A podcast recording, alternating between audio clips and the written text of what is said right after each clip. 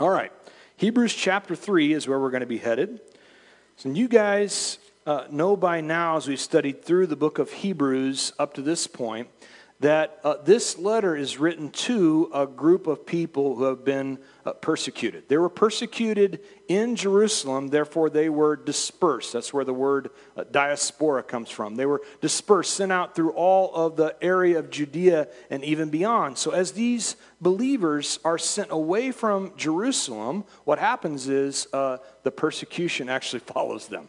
They are continually persecuted, even though they've settled in new areas in Judea and throughout the Roman Empire. And so, as the persecution begins to weigh on these who believe in Christ, the temptation is there for them to turn back to their old ways, to go back to the traditions which they have been delivered from by the blood of Jesus Christ. They were tempted to go back into all the things that were there in Judaism. And some of the wonderful traditions that would be brought up would be the, the heroes of old, the Old Testament prophets, and the angels, the messengers of God, and, and Moses, and the high priest. And so, this is all the traditions and the trappings that go along with this that they're tempted by.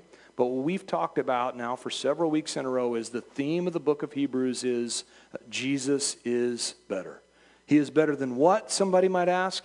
Uh, yes. He is better than all that and uh, beyond. More than we could possibly imagine, He is better than that. And so in chapter 1, verse 1, we looked at God making it clear through the pen of the writer that he, at various times God spoke through the prophets. But in these last days, He has spoken to us through His Son. Jesus has superiority, preeminence. He is better than the prophets who were seen as the mouthpiece of God, but now we have in these last days, Jesus is our mouthpiece. He is the Word, the Logos, the one who communicates to us. Uh, he is the Word of God in the flesh. And so we have him being better than the prophets. He is then through chapter 1 and 2, we see better than the prophets, the, or better than the angels, these messengers of God. And we notice this throughout Scripture that God sends his angels as messengers. You think back to the book of Daniel, he is uh, greeted by Gabriel on multiple occasions who brings a message from God. And then you go to Mary and Joseph, given the word about the birth of Christ by the angel Gabriel as a messenger. And they're not only messengers of God, but they're also servants to God. And here's the beautiful thing what we're told in these first two chapters is that while Christ was made a little lower than the angels through his death, his resurrection, he is now seated far above them at the right hand of the Father. And so we, being in Christ, get to be seated with him, making these angels that they wanted to worship actually servants of us. Their creation, their purpose is to be servants. We are the ones that they are actually called to serve, to help us, to aid us. And so Jesus is better than the angels, is what we took away from those first two chapters.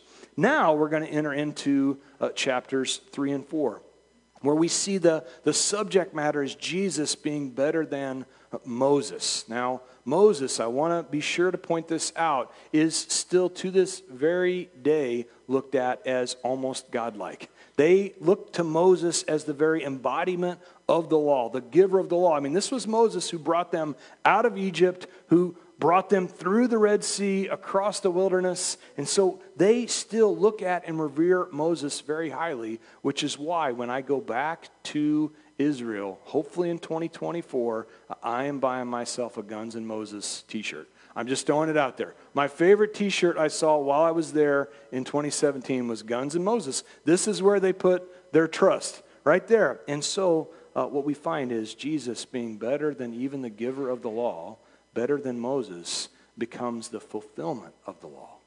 He didn't just speak the law, he actually came to fulfill it. And by his own words, this is what he says in Matthew chapter 5, here in the Sermon on the Mount. He's getting ready to share with them that the law says, fill in the blank, but I say. And so he's going to show his superiority, his fulfillment of the law. But what he says before that is in verse 17 Do not think that I came to destroy the law or the prophets. I did not come to destroy, but to fulfill. 4, verse 18 Assuredly I say to you, till heaven and earth pass away, one jot or one tittle will by no means pass from the law till all is fulfilled.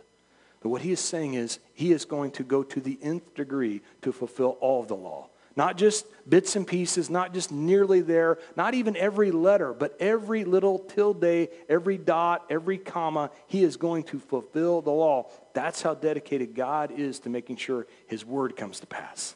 He is a God of his word. He, and Jesus here is the fulfillment of the word of God. Now, all that leads us to chapter 3, verse 1, where we read, Therefore, holy brethren, partakers of the heavenly calling, consider the apostle and high priest of our confession, Christ Jesus, who was faithful to him who appointed him, as Moses was also faithful in all his house. And so we see here in uh, this first verse that the letter is being written to holy brethren, partakers of the heavenly calling.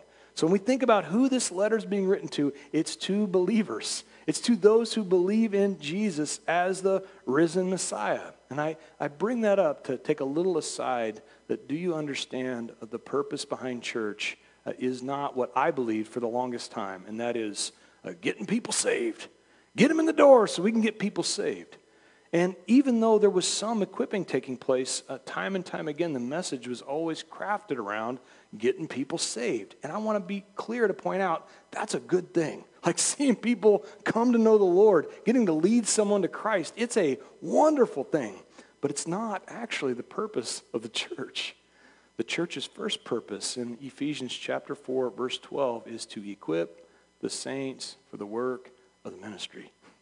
My job, the reason I've been called to be a pastor and a teacher, is to equip the saints for the work of the ministry. What work? The evangelical outreach program of Woodlawn Chapel, of the church at large, is supposed to be uh, you. You're it. You're the evangelists. You're the ones who have access into people's lives that I don't get access to. I don't run in those circles. You do. And so, my job, my calling, is to equip you to go do the work of the ministry. So, this letter is being written to the holy brethren, the partakers of the heavenly calling. He says, then, consider the apostle and high priest of our confession, Christ Jesus. Two titles are given here for Jesus. He is the apostle. Now, the apostle, capital A, that word just means sent one. And so we see Jesus being sent from heaven as uh, Yeshua, the Jehovah is salvation. He was sent to us for the purpose of salvation, willingly coming and giving himself on our behalf, which makes him now our high priest. What we saw in chapter 2, verse 17 was uh, that therefore in all things he had to become like his brethren, that he might be a merciful and faithful high priest in things pertaining to God to make propitiation for the sins of the people. Big, scary word, propitiation, that simply means payment that turns away wrath. His reason for doing all that he did, forgiving all that he gave, was to be our high priest but then also to be our sacrifice. The blood of the Lamb that, that gave himself for us to be our propitiation. And when we look at the qualities of the Lamb of God, he is merciful and he is faithful. He is merciful. He is not giving me what I do deserve. That's the definition of mercy. What I deserve, uh, hell and death. My sin has condemned me. Yet he is not giving me that. And he is also faithful at the same time. The Webster definition is steadfast and loyal. He's not going anywhere.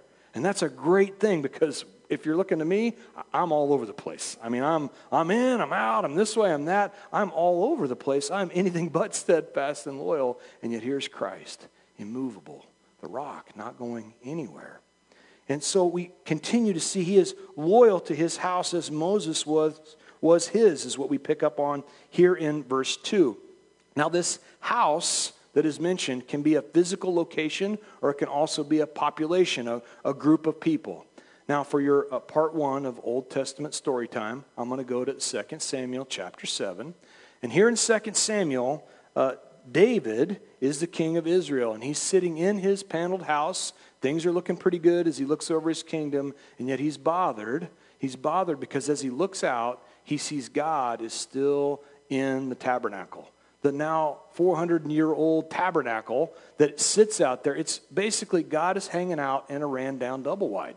He's like, Here I am in my beautiful palace, and God's hanging out in the double wide trailer. Now, Sammy Kershaw loved the double wide trailer. In fact, he had a queen who, of his double wide trailer with the polyester curtains and the redwood deck. But this is not how God felt, or not how David felt about God being stuck out in the double wide.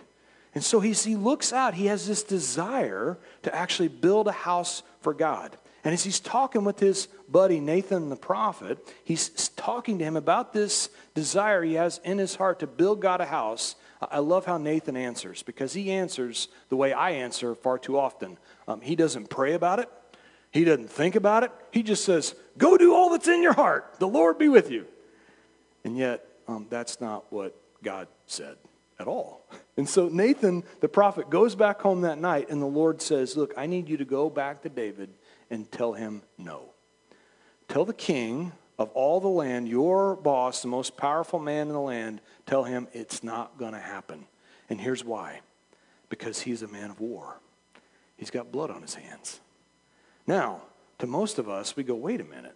So, David, who's called by God to be a, a warrior, and I want to be clear to point that out. David was first and foremost a warrior. He was a sweet psalmist of Israel and wrote songs, but this dude was one bad motor scooter.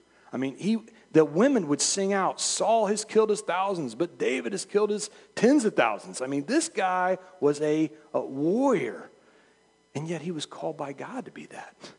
He was the, the very article that God used to, to take down uh, cities that should have been turned towards God, but they turned away, and he sent David in to clean up the mess. So he did what God called him to, and now he can't build a house for God? Really? But here's the thing what I love about our Lord and Savior, he didn't leave it there.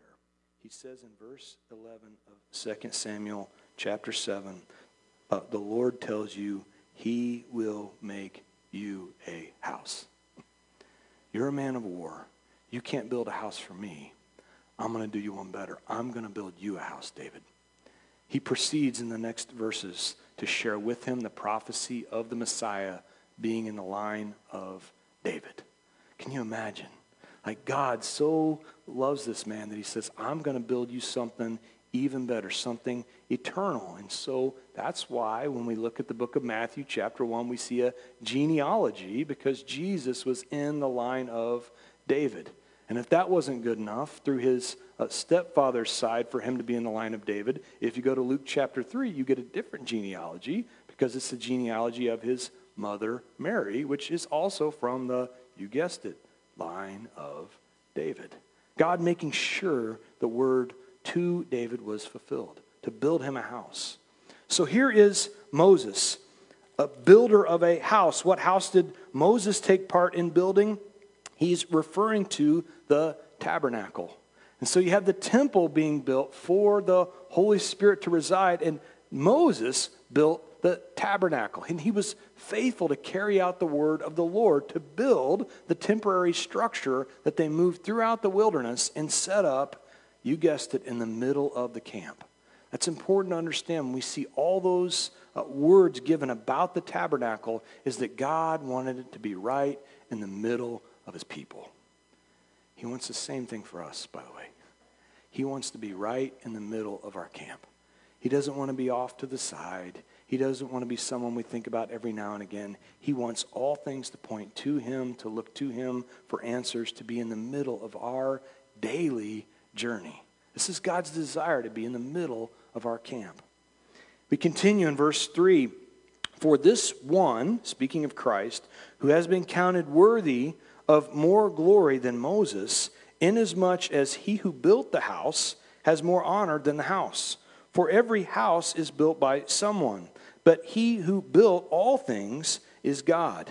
And verse 5 Moses indeed was faithful in all his house as a servant for a testimony of those things which would be spoken afterward, but Christ as a son over his own house, whose house we are if we hold fast the confidence and the rejoicing of hope firm to the end. And so Moses was called to be the leader of uh, Israel, to bring them across through the Red Sea, but he was simply carrying out what God had put on his heart. He was a faithful servant. The builder was God, the one who assembled to put it all together. And this is what these verses are saying to us is that here you have just the servant who is greater. Is it the servant or is it the one giving all the direction, the one that is building, creating all things? And it is, of course, the builder. It is the one who is uh, giving all of the direction, that's bringing all this together. And Christ is the one that's being pointed to as being the builder of his own house. In verse 6, Christ is a son over his own house, whose house we are if we hold fast the confidence and the rejoicing of the hope firm to the end. What we see is Christ is over his house, but where is his house actually at? Where does he reside? He resides in you, in all of you.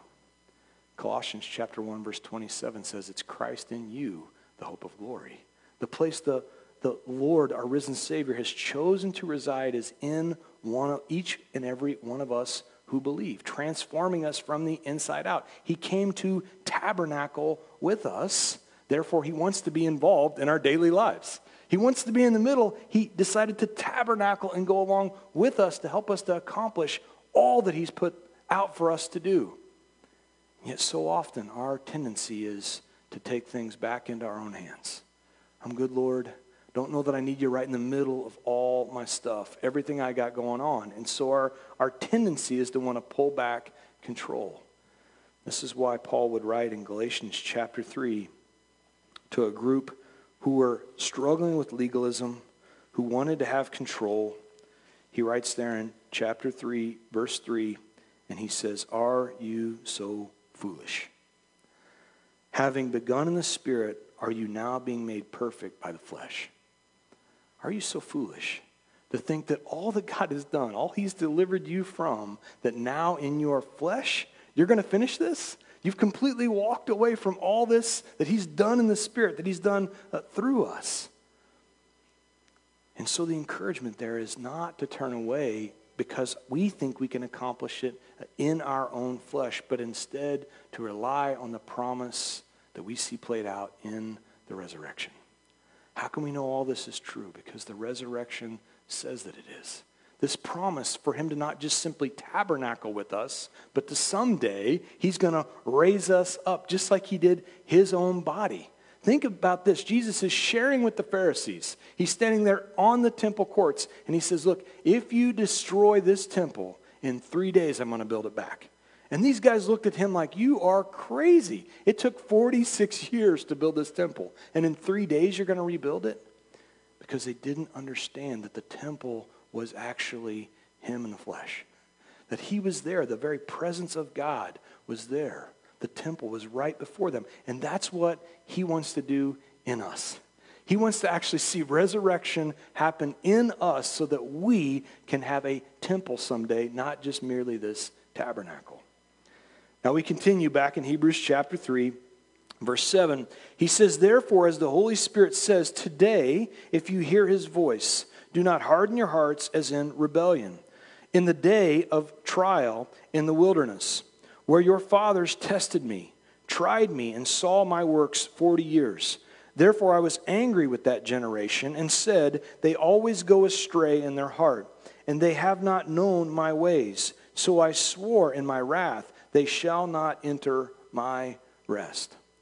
This is a direct quote from Psalm chapter 95, verses 7 through 11. But the whole story that's being shared here actually refers us back to Numbers 13. So, part two of our Old Testament journey, uh, Numbers 13. Now, the book of Numbers, uh, for most of you, you don't want to read it because it's just full of numbers. Not true. Numbers at the beginning, numbers at the end. Fantastic stories in the middle. Now, chapter 13, when we arrive there, what we see is the nation of Israel has been brought through the wilderness. They're now getting ready to enter into the land. They're right there on the precipice. The Jordan River is there, and God has them send uh, 12 spies, one from each tribe, over to check things out. And they do just that. They cross the Jordan, the spies do, they check it out, and what they realize is this is everything God promised and more a land flowing with milk and honey. I mean, grapes the size of basketballs. Doesn't actually say that in there. But in my mind, huge fruits and vegetables, like this beautiful land is there for the taking. But there's a problem. There were giants.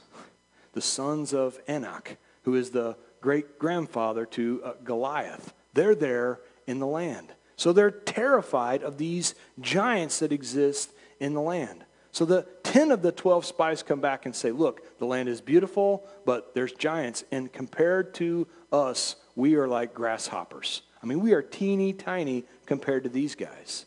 Now, for two of the spies, Joshua and Caleb, they say, Look, we can take it.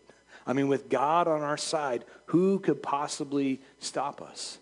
But the nation, the millions of people decided to go with and to listen to uh, the 10 who did not believe. And as a result of the unbelief, they wandered for 40 years in the wilderness. 40 years they wandered around, aimlessly, struggling in a way that God had never intended for them to have to struggle a 40 year death march as they wandered around. Now, this is what is being spoken of in these verses. As we continue in chapter in verse 12, beware, brethren, lest there be any of you uh, an evil heart of unbelief in departing from the living God. But exhort one another daily while it is called today, lest any of you be hardened through the deceitfulness of sin. For we have become partakers of Christ if we hold the beginning of our confidence steadfast to the end. While it was said, Today, if you will hear his voice, do not harden your hearts as in the rebellion. And so we have now in these verses the second of five warnings found in the book of Hebrews. The first warning we found in chapter 2 uh, last week, verse 3, where we were warned not to neglect so great a salvation, not to neglect the salvation, the salvific work of Christ Jesus. That in fact, neglecting it for all of your life, refusing to believe it, leads to uh, complete outer darkness. Terrible warning sign for any that want to reject or to take lightly the salvation of Christ. The second warning, though, here in verse 12 says, uh, Beware lest there be any of you of an evil heart of unbelief. Unbelief is the second warning.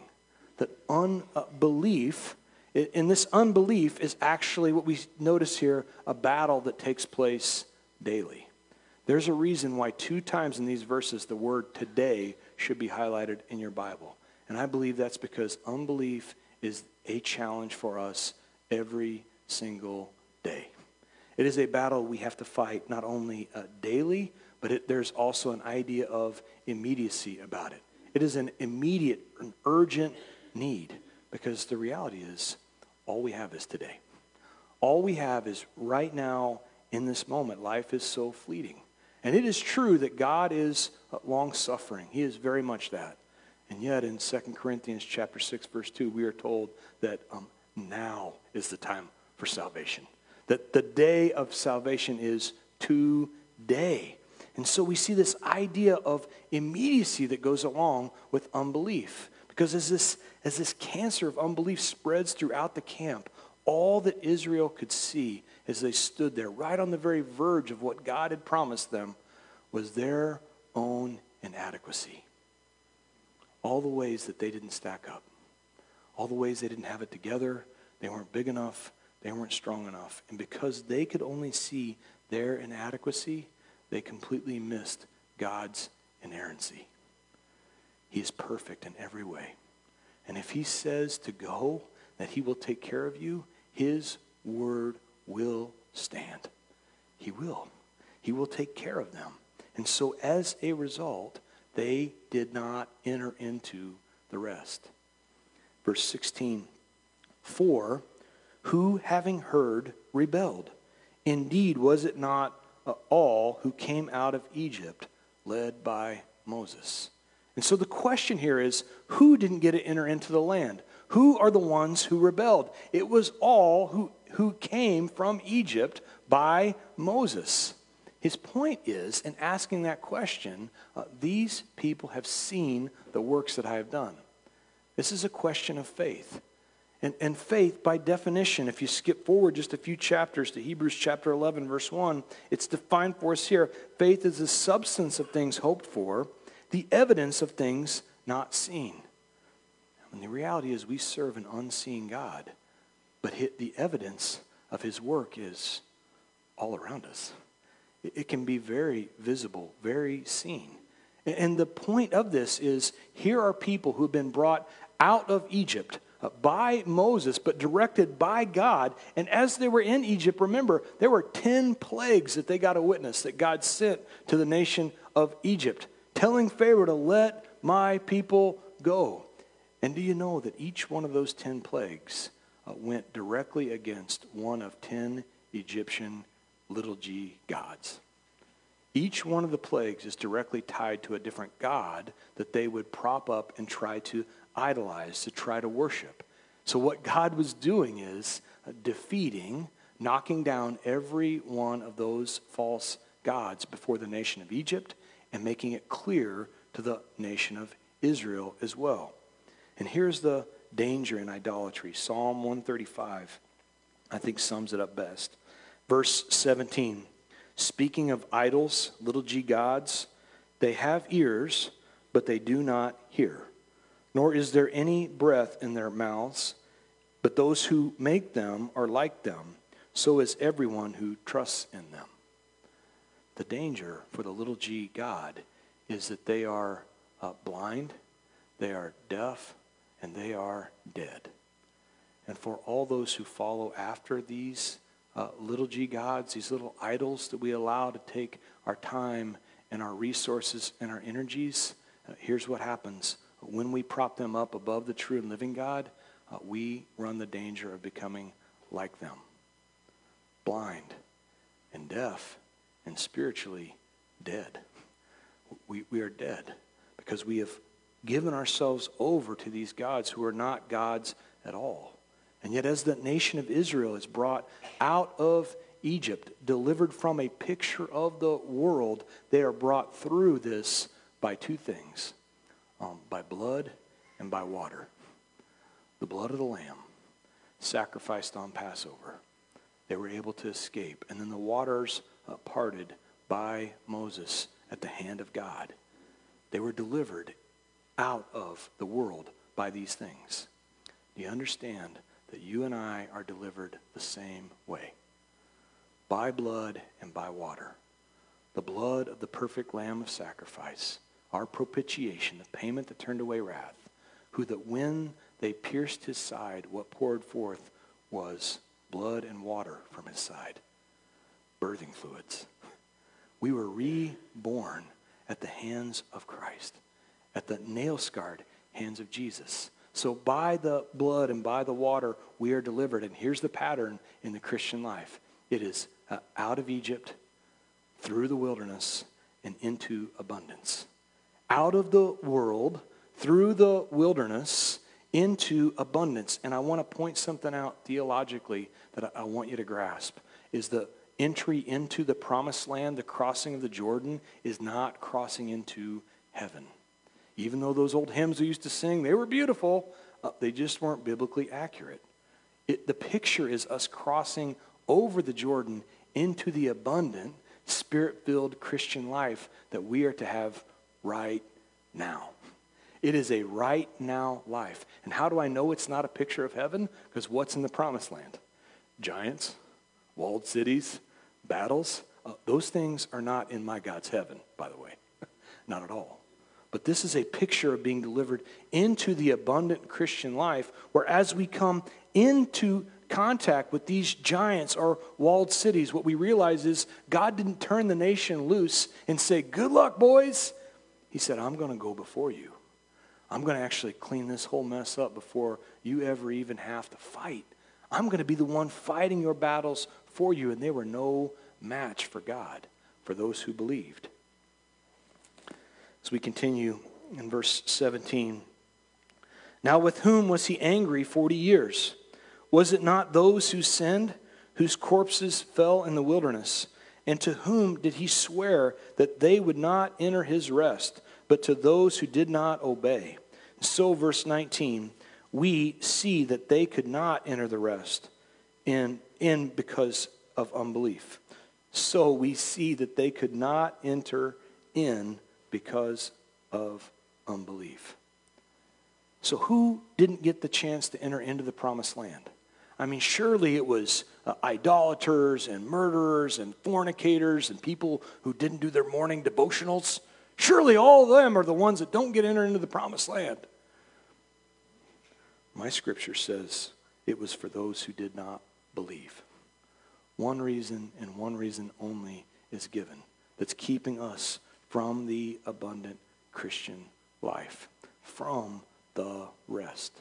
Not believing in God, not taking Him at His word, prevented them from being able to rest. But they cried out. these, they're giants there, and I'm a grasshopper. We say the same thing when it comes to our challenges we see in life. The, these things are gigantic. I'm a grasshopper. And the answer is yes, you are. You, you are very small compared to these big problems. But our God is so much bigger. It's not even comparable to Him. And so, lacking in belief, what happens in our life is it leads to turmoil and anxiety and unrest because we do not believe that God can deliver us from the things that seem so huge before us. If you think back to the very first plan, part three of Old Testament Bible time, uh, Joshua finally entering into the promised land in chapter 6 of Joshua. And as he goes into the promised land and leads the nation in, the first place they encounter is the double walled city of Jericho. Not just a city wall, but a gap between the outside wall and the inside wall. I mean, there's no way the thing is, is impossible to penetrate. And so God gives to Joshua a battle plan of, I want you to carry trumpets.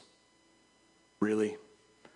That's the battle plan? We can't take a sharp stick Maybe something we can poke somebody in the eye. I mean, anything? A trumpet. But here, you, here what you see is he was bringing faith. He was bringing belief out of the nation of Israel that he would deliver. And the double walled city of Jericho was no match for the true and living God. There was no way it was going to withstand him. But the opposite side, the result of not believing, is no rest, no peace, no deliverance from the thing that trips us up. We stay on the other side of the Jordan River because we're afraid of believing that God can have deliverance in this area of our lives. And so, the question that I would pose to you this morning is what is it that you are tired of living with? Not who, by the way. Don't go down that road. What is it that you're tired of living with? What is the giant that exists in your life that you're so sure you're a grasshopper in comparison to dealing with this? You're so terrified to even have that conversation, to go down that road, to, to make that faith step, to put feet to your faith, that you're afraid that it's not going to turn out. Because in the middle of that, let me point out uh, what you don't have is rest. You don't have any peace in that area. Here's what Jesus promised. Matthew chapter 11. Most of you have this verse memorized. If you don't, I'd encourage you to and underline it. He says, Come to me, all who labor and are heavy laden, and I will give you rest. His promise to us is to give us rest. And he was so willing. He was so willing to stand behind what he said, uh, he was willing to die for it. He was willing to give his very life to prove it. And all he's asking for us in return is to simply say, Lord, I believe. I believe what you're saying. I can't fully wrap my mind around it. I can't completely understand it, but I believe what you're saying. I believe I can have victory in this area that has kicked my butt for far too long. You can have victory in this spot one last place in Scripture to go. I alluded to it at the end of service last week, but in Mark chapter 9, in this particular story, what's happened is a man has prayed for his son to be delivered from a demon that has tried to kill him over and over again. The, the young boy has been thrown in the fire. He's been tormented for years, we're told from childhood. He's been tormented in this area of his life. And so the father comes to Jesus and he cries out for deliverance of his son. He couldn't see any way there'd be victory in this area. They've been years fighting this battle. And what Jesus says to this man is if you can believe, all things are possible to him who believes. if you can just believe, all things are possible. You can have an opportunity to have rest in this area. You can be delivered in this area if you believe. And I love the man's response in verse 24. Immediately, the father of the child cried out and said with tears, Lord, I believe. Help my unbelief. You see, Jesus isn't looking for us to have perfect faith. He's not looking for us to not waver, to not struggle a little bit with belief. What he's asking for us to do is lay it down and say, Lord, I believe. Would you help me in all the ways I don't believe? Help my unbelief. I've got this small, tiny mustard seed faith. Would you please use it? And he will be good enough to do that for you. And so I want to encourage you in that area of your life today, that relationship that seems like a giant, in that whatever it is that you are that is stopping you from going into a life of abundance, the one that Christ wants you to be able to lead, a spirit-filled, spirit-led life. Always asking for is just a little bit of belief. And so, Father, we thank you and we praise you for an opportunity to come into your house. Thank you, Lord, for this collection of uh, brethren, of holy partakers in the promise. And Lord, here in just a few minutes, we're going to get the chance to take communion. Would you please, Holy Spirit, search out our hearts for all the giants that terrify us, for all the ways that we are so uh, burdened with a lack of belief, that we are so sure that we're just such a grasshopper, we can't possibly have victory in this area. Father, would you help us to be able to reflect on those areas? Lord, we, we want to have this abundant Christian life that you've promised. There's not a one of us in here that doesn't want it, but the battle is daily. And sometimes we get tired. Lord, help us as we get tired. Even on a day where we got an extra hour of sleep, Lord, we still get tired. Father, help our unbelief. In Jesus' name.